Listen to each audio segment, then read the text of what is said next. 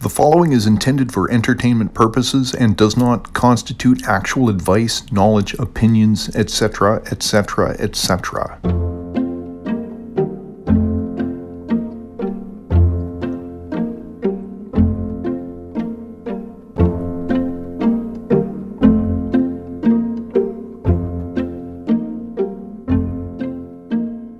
Hey, armpit.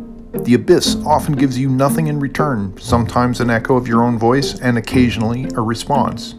Here's some thoughts back to you on laziness. Laziness gets a bad rap. If you're enjoying yourself, what's the big deal? Of course, if your present enjoyment is somehow endangering your future enjoyment or endangering the present or future enjoyment of others, then that's a discussion that needs having. But ultimately, the question is what's the harm, and do I care enough to do something to avert it? Well, technically, that's two questions. By the way, the technical term for laziness is indolence, which makes it sound way cooler and less stigmatized. Or maybe way cooler and more stigmatized. Way to make stigma cool, Mr. Webster. You can live to work or work to live. Putting it less succinctly, you can live to produce or you can live to enjoy. The lucky ones are those for whom there is no need to distinguish. For the rest of us, well, there is our choice. Of course, just because you're being lazy does not mean that you're enjoying yourself. It could mean that you are stuck. Do you need a push? Should we call AAA?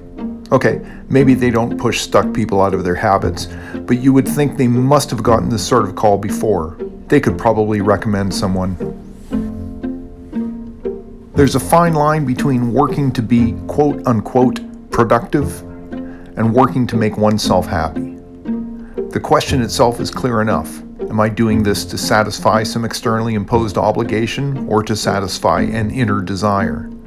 However, Answering that question can be tricky because a lot of things work on both fronts. Doing laundry, for instance.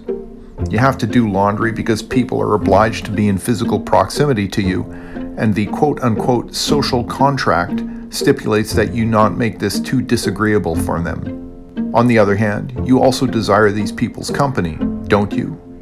Some of them? Okay, maybe you don't but if you don't do your laundry, then sooner or later you will find it disagreeable to be near yourself.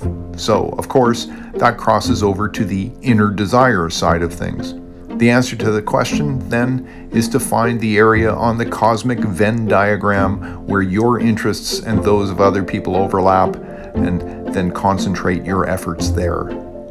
Laziness, as such, should cease to be a problem. That's probably enough, eh?